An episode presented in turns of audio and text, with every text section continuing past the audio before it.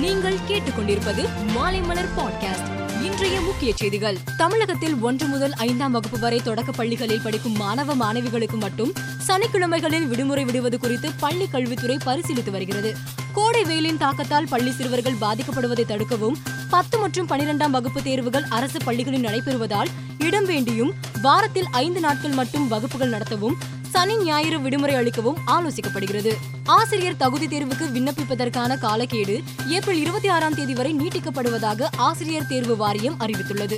ஆசிரியர் தகுதி தேர்வு தாள் ஒன்று தாள் இரண்டு என்ற அடிப்படையில் நடைபெறும்.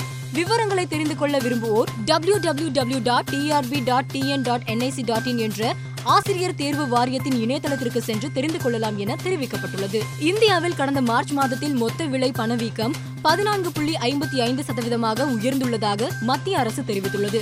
ரஷ்யா உக்ரைன் போரினால் கச்சா எண்ணெய் இயற்கை எரிவாயு உலோகங்கள் உள்ளிட்டவற்றின் விலை உயர்ந்ததே இதற்கு காரணம் என மத்திய அரசு விளக்கம் அளித்துள்ளது.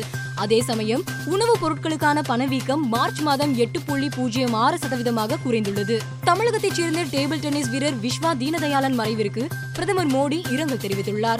விஸ்வா தீனதயாளனின் மறைவு அதிர்ச்சியையும் வருத்தத்தையும் அளிக்கிறது. அவர் பல போட்டிகளில் தன் தனித்திறமையை நிரூபித்தவர். மற்ற வீரர்களால் பெரிதும் மதிக்கப்பட்டவர். அவருடைய ஆத்மா சாந்தியடைய வேண்டுகிறேன் என பிரதமர் மோடி கூறியுள்ளார். உக்ரைன் நாட்டில் லிவிவ் நகர் மீது ரஷ்யா நான்கு ஏவுகணைகளை கொண்டு தாக்குதல் நடத்தியது. இந்த தாக்குதலில் ஆறு பேர் உயிரிழந்ததாகவும் ஒரு குழந்தை உள்பட பதினோரு பேர் படுகாயம் அடைந்துள்ளதாகவும் அந்நகரின் மேயர் ஆண்ட்ரி சாடோவி தெரிவித்துள்ளார். மேலும் இந்த தாக்குதலில் ராணுவ உட்கட்டமைப்பு வசதிகளும் பாதிக்கப்பட்டுள்ளதாக கூறினார். இலங்கையில் கடும் பொருளாதார நெருக்கடி நிலவி வரும் நிலையில் இந்த நெருக்கடி நெருக்கடியை தீர்க்கும் திறமை தன்னிடம் இருப்பதாக அந்நாட்டின் முன்னாள் பிரதமர் ரணில் விக்ரமசிங்கே தெரிவித்துள்ளார்.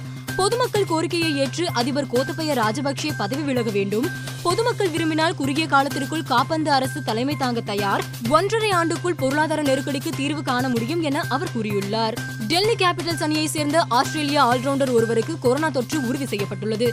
இதையடுத்து அந்த அணி வீரர்கள் அனைவரும் தங்கள் தங்கியிருக்கும் அறையிலேயே இருக்கும்படி பிசிசிஐ உத்தரவிட்டுள்ளது. நாளைய போட்டிக்காக டெல்லி வீரர்கள் பூனே செல்ல இருந்த நிலையில் கொரோனா பரிசோதனைக்கு பின் அனைவருக்கும் தொற்று இல்லை என்பது உறுதியான பின்புதான் போட்டி நடக்கும் இடத்திற்கு செல்ல அனுமதிக்கப்படுவர் என பிசிசிஐ கூறியுள்ளது. நடைபெற்று வரும் ஐபிஎல் தொடரில் பார்வையாளர்களின் எண்ணிக்கை குறைந்து வருவதாக தெரிவிக்கப்பட்டுள்ளது. பதினைந்து முதல் இருபத்தி ஒரு வயது உள்ள ரேட்டிங் மூன்று புள்ளி முப்பத்தி ஒன்றிலிருந்து ஒன்று புள்ளி தொண்ணூத்தி எட்டாக குறைந்துள்ளது. இருபத்தி ரெண்டு வயது முதல் முப்பது வயது வரை உள்ளவர்களின் ரேட்டிங் இரண்டு புள்ளி நாற்பத்தி மூன்றாகவும் முப்பத்தி ஒரு வயது முதல் நாற்பது வயது வரை உள்ளவர்களின் ரேட்டிங் இரண்டு புள்ளி முப்பத்தி நான்காகவும் குறைந்துள்ளது. சோர்வு புதிய அணிகள் ஆகியவற்றின் காரணமாக பார்வையாளர்களின் எண்ணிக்கை குறைந்ததாக கூறப்படுகிறது. மேலும் செய்திகளுக்கு மாலைமலர் டாட் காமை பாருங்கள்.